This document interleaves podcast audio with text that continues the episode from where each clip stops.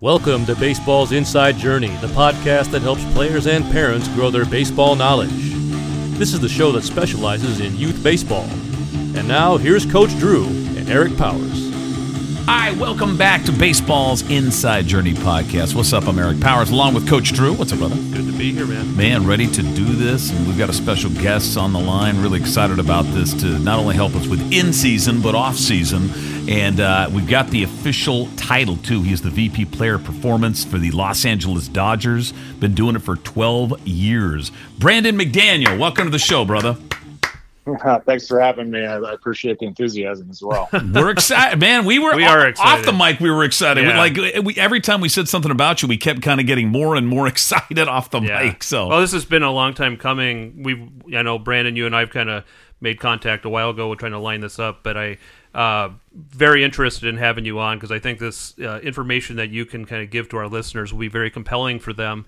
Because just again to make sure that you know and some of the new listeners know that the whole purpose of this podcast is to give information and resources to amateur baseball players and their families through their journey from like little league all the way on into college.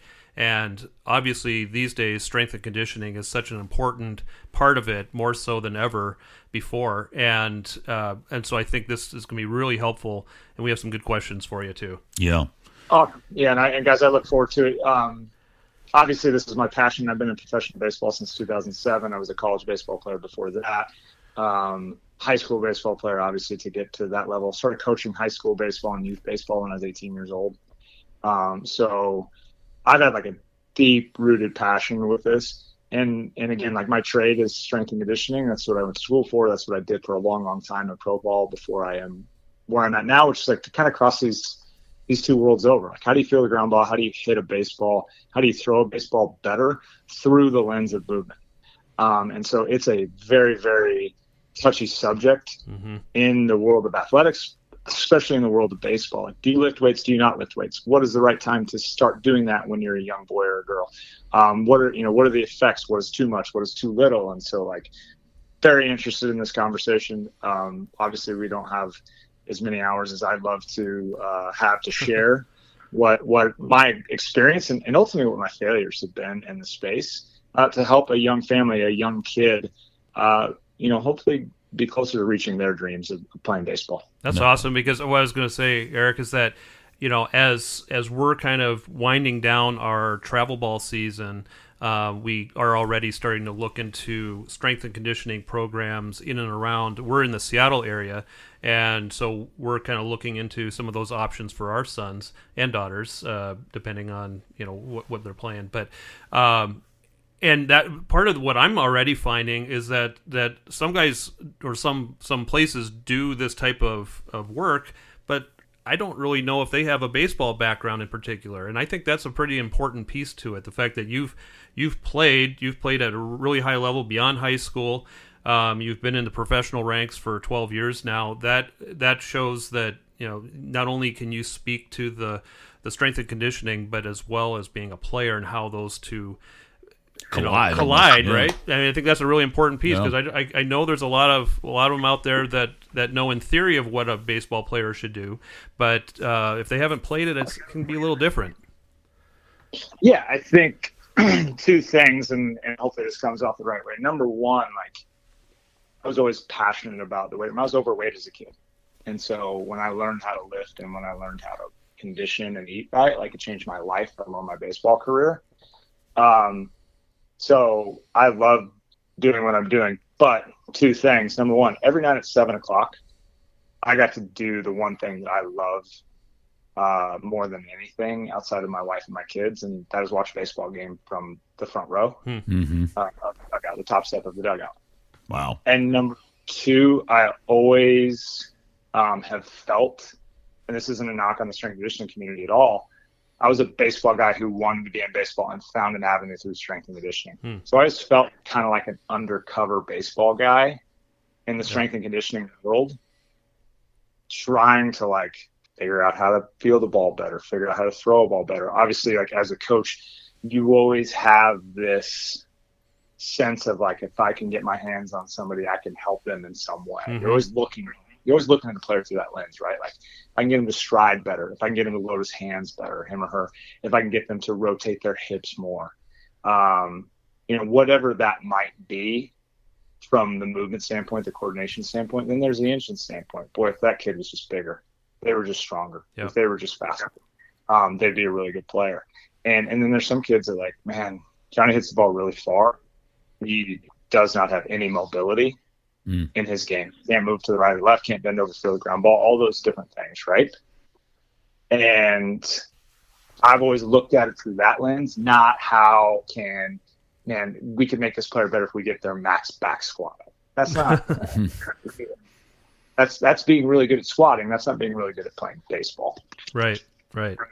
Well, what I mean, let me ask you. So, when when do you typically recommend that a, a an athlete or specifically a baseball player start strength and conditioning, and what types of exercises would you recommend they start with?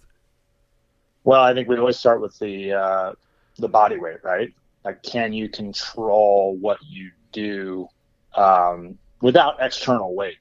Hmm. And so, can you squat? Can you lunge? Can you do a pull up? Can you do a push up?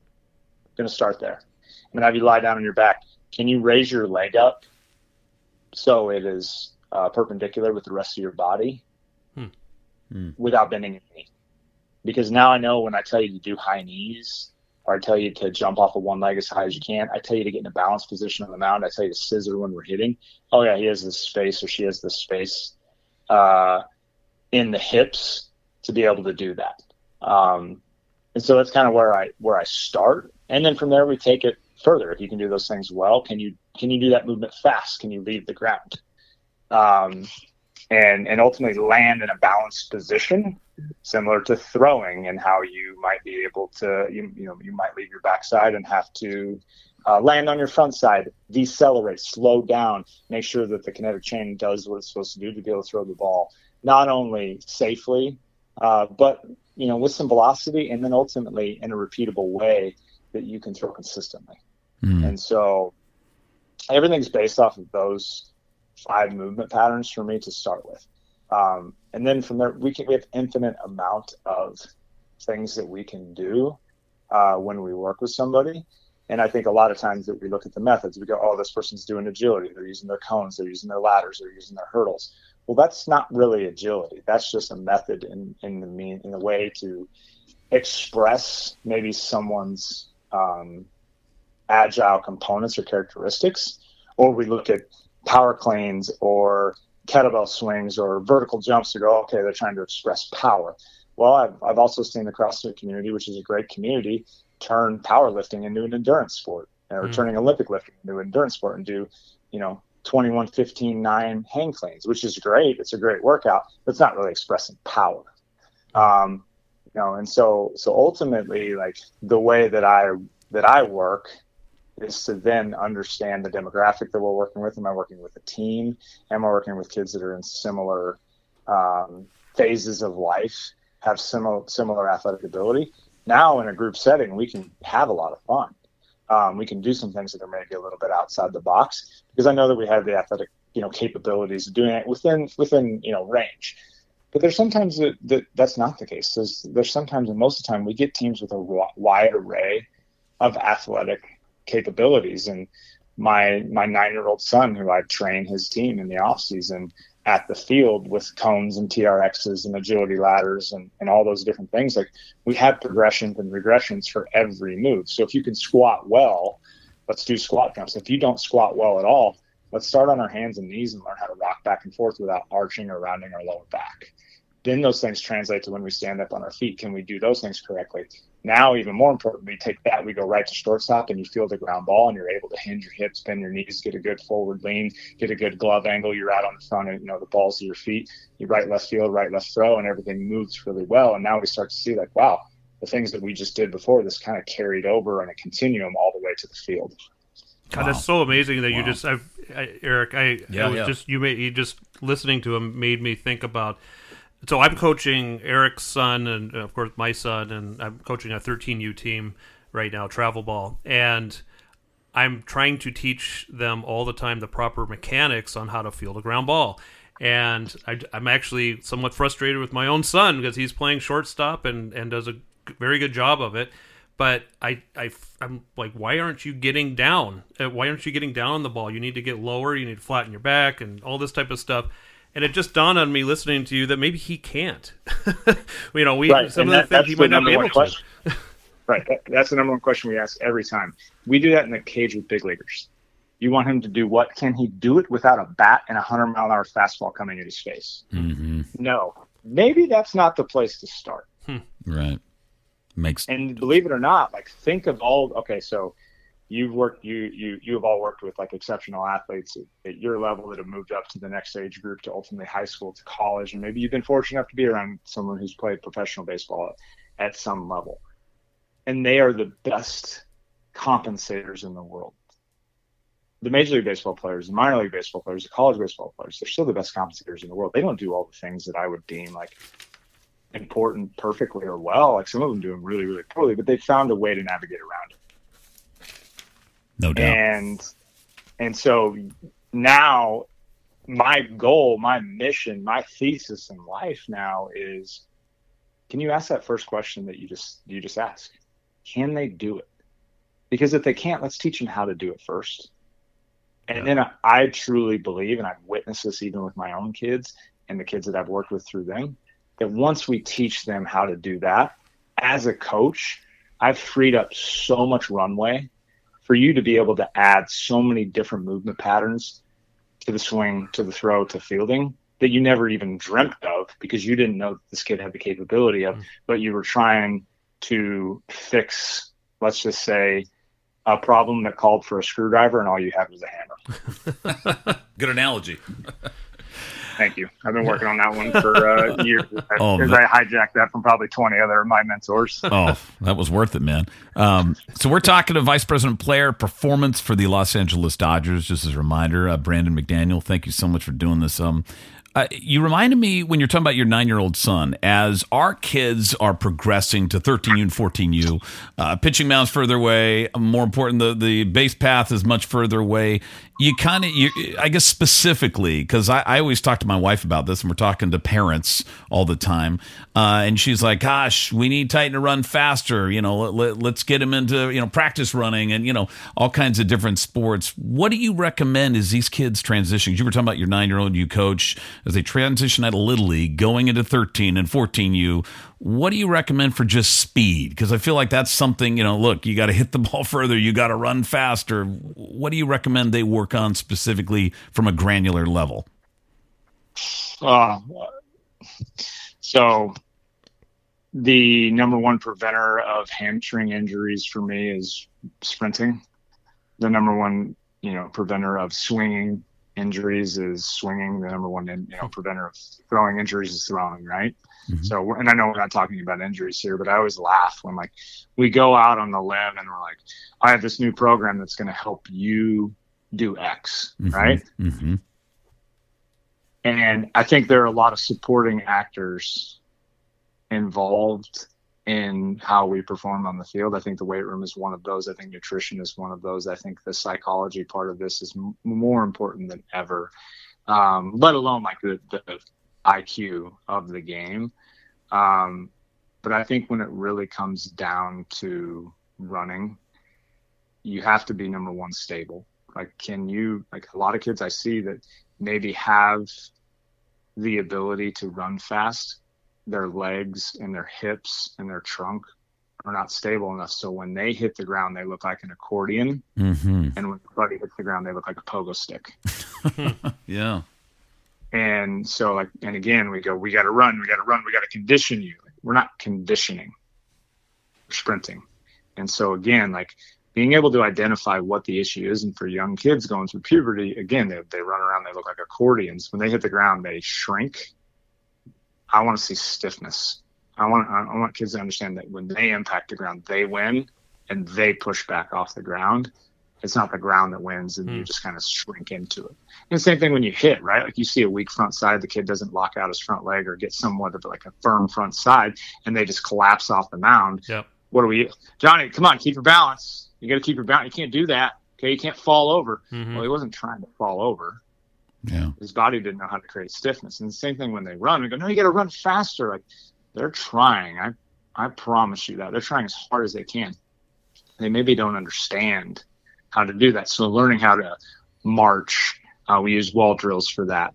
Um, you know, learning how to how to just balance on one leg in a wall drill. We call them acceleration poses. Bring that knee up to about 90 degrees. Make sure you're not rounding your low back. You draw that that foot or that toe in, dorsiflex that ankle, uh, and then you push through the ground with that straight leg. Lock out the knee, lock out the hip, and then you know obviously get plantar flexion in the backside. And if I got rid of the wall and you looked up, it would look like Rickey Henderson stealing a base. Mm-hmm. And we want kids to get comfortable with that position, and and ultimately like the more and more comfortable that we get with those positions, the better opportunity that we have to repeat them when we're fighting against gravity without a wall, when we have to hit the ball and run, when, when ultimately like we're not in a practice setting. Mm-hmm.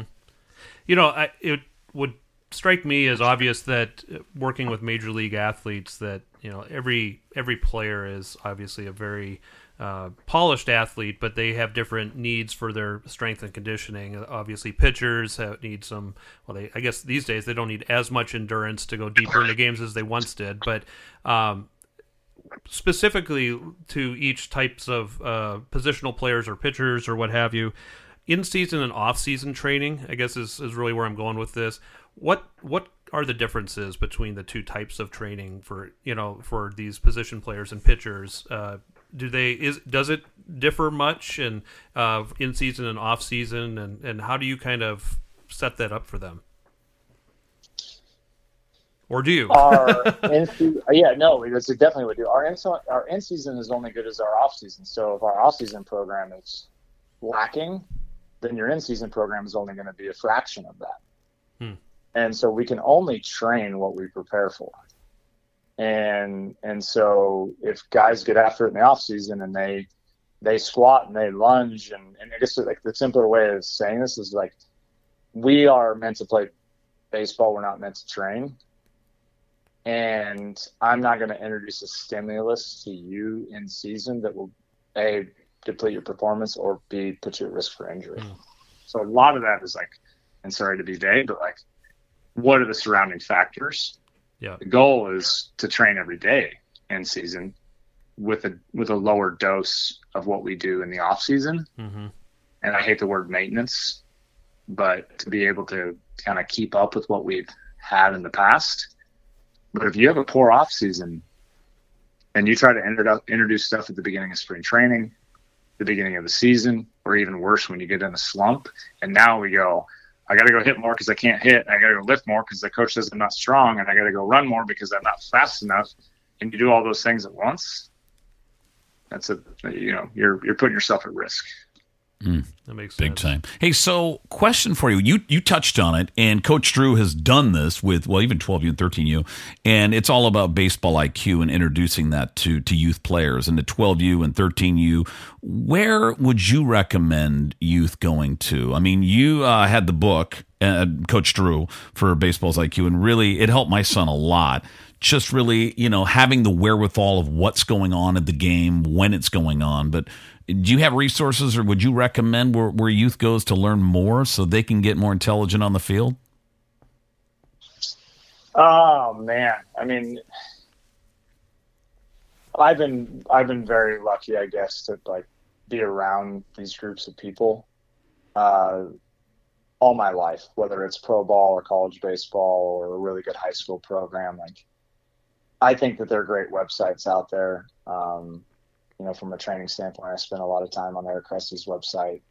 When it comes to you know the baseball standpoint, I spend a lot of time on Instagram, just just watching and listening because a lot of times players have really good insight there. Mm-hmm. But I'll be honest, the best the best way to learn, the best way to teach is these coach like like you guys coaching your team. I know that you're you're doing podcasts right now, but there's other there's other coaches out there learning and trying to get better and have the opportunity to give context to kids every single day and so it's like i think it's hooking yourself on to a really good program a really good dad you know a really good club like EL1 in seattle something like that mm-hmm.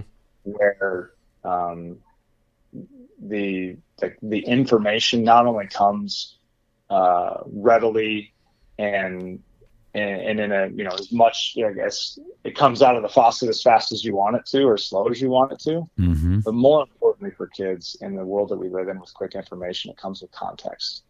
So you see the launch angle, you see the exit velo, you see the cutter, you see the sweeper.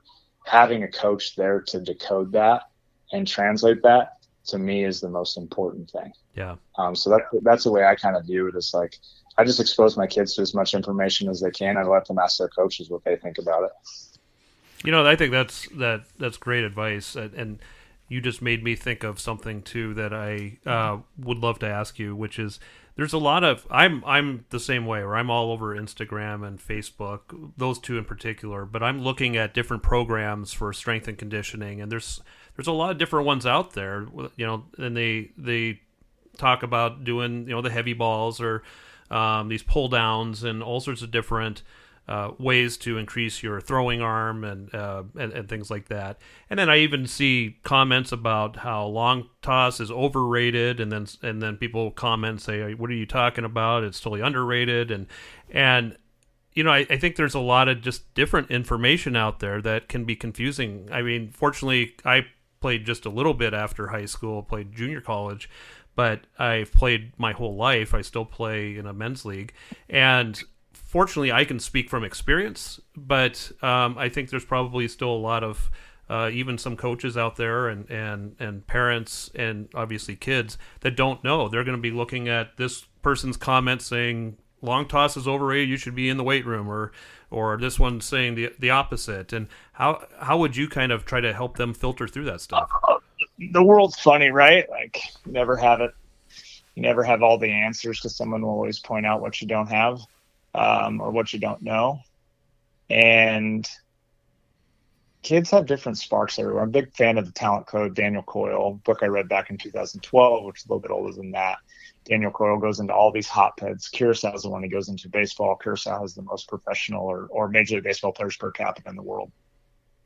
And he just kind of talks about the main things that they learned as kids when they played, you know, when they played on uh, in the little leagues down there. So they learned like three things every single year. And when you look up after after eight years, um, they had like 24 of these skills mastered. Hmm. And I try to look at things a little bit more holistically than that. Parents only have so much time. They only have so much money too. Yep. Kids only have so much bandwidth because they got to go to school and they they got to be kids. And so chipping away at a lot of main things for me early on is the most important thing. Can you catch a ball? Can you throw a ball? Can you field the ball? Can you run? Um, and then ultimately, like, do you have you have some positions that you're working on? Mm-hmm. If you love the game, and this is what I tell my kids every day, like, if you love the game tomorrow more than you did yesterday, we always have a chance. You always have a chance to get better if you love it. And if you hate it tomorrow or you like it less tomorrow, we're starting to move in the wrong direction. And so, trying to drive those things early on, I want my kids to be um, healthy. Do, do, they need to be the leanest? No. Do they need to be the strongest? No. Do they need to have six pack abs? No. I need them to be the healthiest because when they do get to that spot where, yes, there's a certain point in time where I believe between 16 and 18, we have to develop an engine. Kids are going to need to spend some time in the weight room, but they don't have that like athletic foundation or that health, the underlying health on their side at 16. We got to do that first before we can put them under a barbell. Mm-hmm. Yeah, good point. I don't.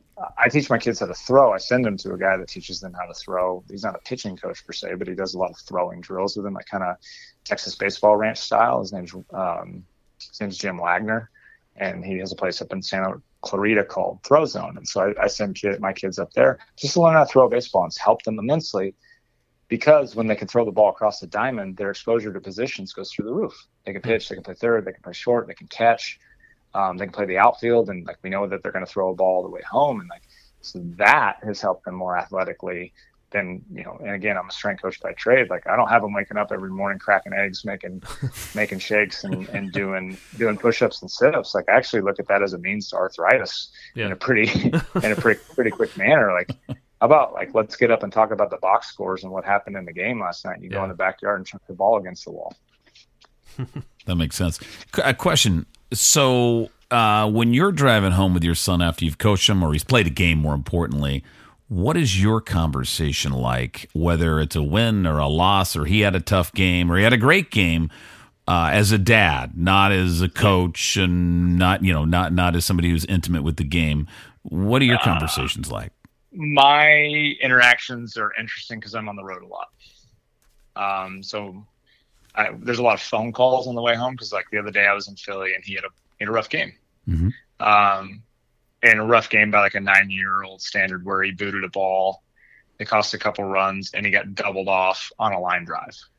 So like we're at a place now that like in nine U, we're having that conversation. Meanwhile, he pitched the first game of the tournament.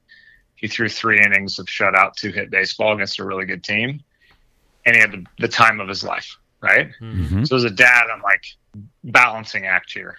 Okay, you're frustrated with your kids' awareness to the situation and something you've talked to him about a lot, but he's nine, so it's not worth like again, making sure he loves the game tomorrow is more important. It's not like worth blowing him up. But there are things that we believe in values and morals and ethics that we're trying to raise young men. And like I see a lack of hustle every once in a while, if I see a lack of concentration, if I see some entitlement, like, yeah, we're gonna have a tough conversation about that. Mm-hmm. I'm encouraging him to take risks. I'm encouraging him to be aggressive. I'm encouraging him to make errors. Try to make the throw. Try to field the ball. Try, you know, try to dive. Try to stick your bat out there on an 0-2 pitch and like foul the ball off. And if you strike out, go down that way. Don't go down looking. Um, and so though, like that, I think is maybe the most negative that we get with our kids is really around – the the aspect of like being a good person, being a good teammate. Hmm. On the other side, like I never let the highs get too high. Not that I, you know, he makes a good play. I let him know that I'm proud of him for the work that he has put in to get to the point. Not proud of him for that play, because I think if I reward the practice, that's going to be the most important part. Versus rewarding the good play, then they're only going to be looking for the highlight. Yep. Yeah, we were. I'm always curious to see how a parent, because we're talking to parents on this podcast, and it's it's really they're not coaches. They don't know the game very well, and I think it's important on you know helping their child understand. You know, are you having fun? Are you playing your hardest? And are you being a good teammate? And it's like, what what is that message to the kids on the ride home? They can be tough. They can be really tough. Very tough. Yeah, very tough. And and listen, like I'm as guilty as any parent, and I do this for a living, of letting it get the best of you. Yeah. Um, because you want what's best for your kids. Mm-hmm. So it's almost better I'm on the road. and so I, you know, I and and I don't mean like I obviously um in the ear to bend for a lot of other parents. So there's a lot of times in my batting cage in the backyard, I got nine kids in my house hitting that are trying to trying to work on something. Mm-hmm. So I'm almost wearing the whole team. It feels like at times of like, yeah. oh god, he's Johnny didn't get another hit. Dang it! Oh, that's my Johnny now, and he didn't get a hit. Dang it! I'm not very good at this. and so you, you you know you start wearing a little bit of of that, but um, what are we trying to do? Like I I have aspirations for my children, of course I do, but they're not their aspirations. Mm-hmm so I have to keep those to myself. And when they express, my seven year old doesn't, he's not there. He's not crazy about baseball yet in the same way my nine year old is, partly because my nine year old is. And when he tells me it's time, it will be time to like go to the next step. But until then, dude, just go have fun. And I'm going to praise you for that. Again, be a good human, be a good teammate, um, live up to the standard of our last name But your mm-hmm. your performance on the field means nothing to me as long as you're having fun. Yeah, that's awesome. And yeah. Same same way for my nine year old who is crazy, who practices every single day in the backyard. If he's not at a game, if he's not at a practice and whatever, it's like my expectations for him are higher. Mm-hmm. But again, I praise the the long term that if he really wants to do this, we have to instill this work ethic in him now, not a great swing right now. Well, it yeah. must be such a obviously your kids are very blessed to have you as their father and especially the the career path that you've chosen has put them you know around major league baseball players that uh, they can actually watch their work ethic and, and, and see what it takes to get to that level to some degree. I'm sure that is just amazing. I think it's uh, very very cool opportunity. And uh, one thing i would ask you is uh, as we kind of wind this down is what would be the number one piece of advice that you would give to a youth baseball player um, and or his or her family um, that's you know starting out on their journey in in baseball and kind of as and sp- more specific after the they've established maybe their love for the game and maybe they've got some of the some of the skills. But on the strength and conditioning piece of it in particular what would be the number one piece of advice that you would give somebody that's kind of starting out to start focusing on that strength and conditioning number one is make sure you're at a healthy weight and uh, and because I think if you're at a healthy weight, you can overcome the force of the ground really well. Mm. And so diet diet became like that's the first, it's the most important thing for our kids. But number two is move fast. Don't don't go through the motions. Move fast because if you move fast, we we get to a certain point where we can't train that anymore. Yeah. And the faster you move now, the faster your ceiling for that's going to be later. And if you move slow, um, it's just going to be tough to make up for that. I can again, I can work on your swing when you're 13. I can work on your throw when you're 13. I can't really change the muscle fiber mm-hmm. type the older you get. Interesting. So, are you saying that you can develop some of that maybe fast twitch type muscle fiber at an early age? Is that kind of what you're saying? Yeah, you're definitely like still molding a lot of that right now. And again, we all have a genetic ceiling, but I don't think yeah. we come anywhere close to that. But hmm. get young kids that do gymnastics it was they self-selected that. Yeah. Um, nobody nobody like funneled them into that system when they were babies, and and so I think that the, the jumping and the and the and the tumbling and all that all those things that created a certain type of body for them, and that's the twitchier like you know type uh, you know type two muscle fibers mm-hmm. that that we like to see in athletes. And you know at the end of the day like they created a lot of that when they were going through their growing their growing stages. And i think that if you the faster you move as a kid the more likelihood that that's just you have a better starting place than most kids Hmm, that's awesome. Very interesting, man. We we could spend on any one of these subjects uh, hours. So yeah. we we if, if you have time down the road, we'd love to get you back. Yeah, yeah. Let's do installment number two someday. That would be really cool. I know you've got a very busy schedule traveling with the Dodgers and just you know in what you're doing, but. Can I? Can you just speak for a second about how, how much fun that must be? I, I would just. I mean, I'm kind of in some ways living vicariously, just imagining doing your your job or, or even just being around it. I mean, some of the like Mookie Betts and Clayton Kershaw and some of these amazing players, and we had Chris Taylor, you know, came came from the Mariners farm system and was up here a little bit. But I just there's you have so many players that you're around that have such great and unique stories. That must just be so so much fun and so rewarding to work with those guys and and learn from.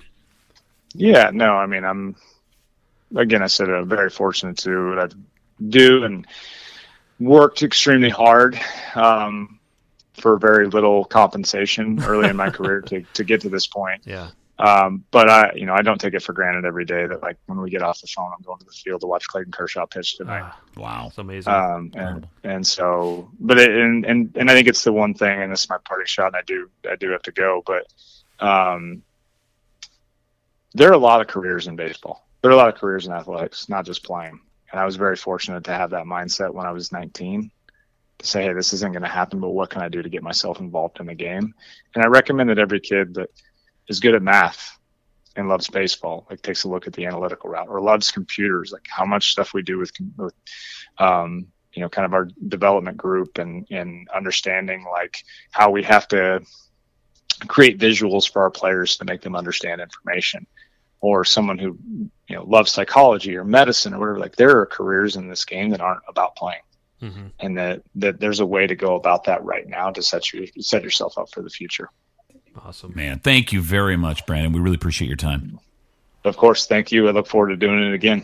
Take Thanks, care, Brandon. This has been a production of Baseball's Inside Journey LLC. This podcast does not constitute advice or services and is designed primarily for educational purposes only. We encourage your feedback and topic ideas at Facebook forward slash Baseball's Inside Journey.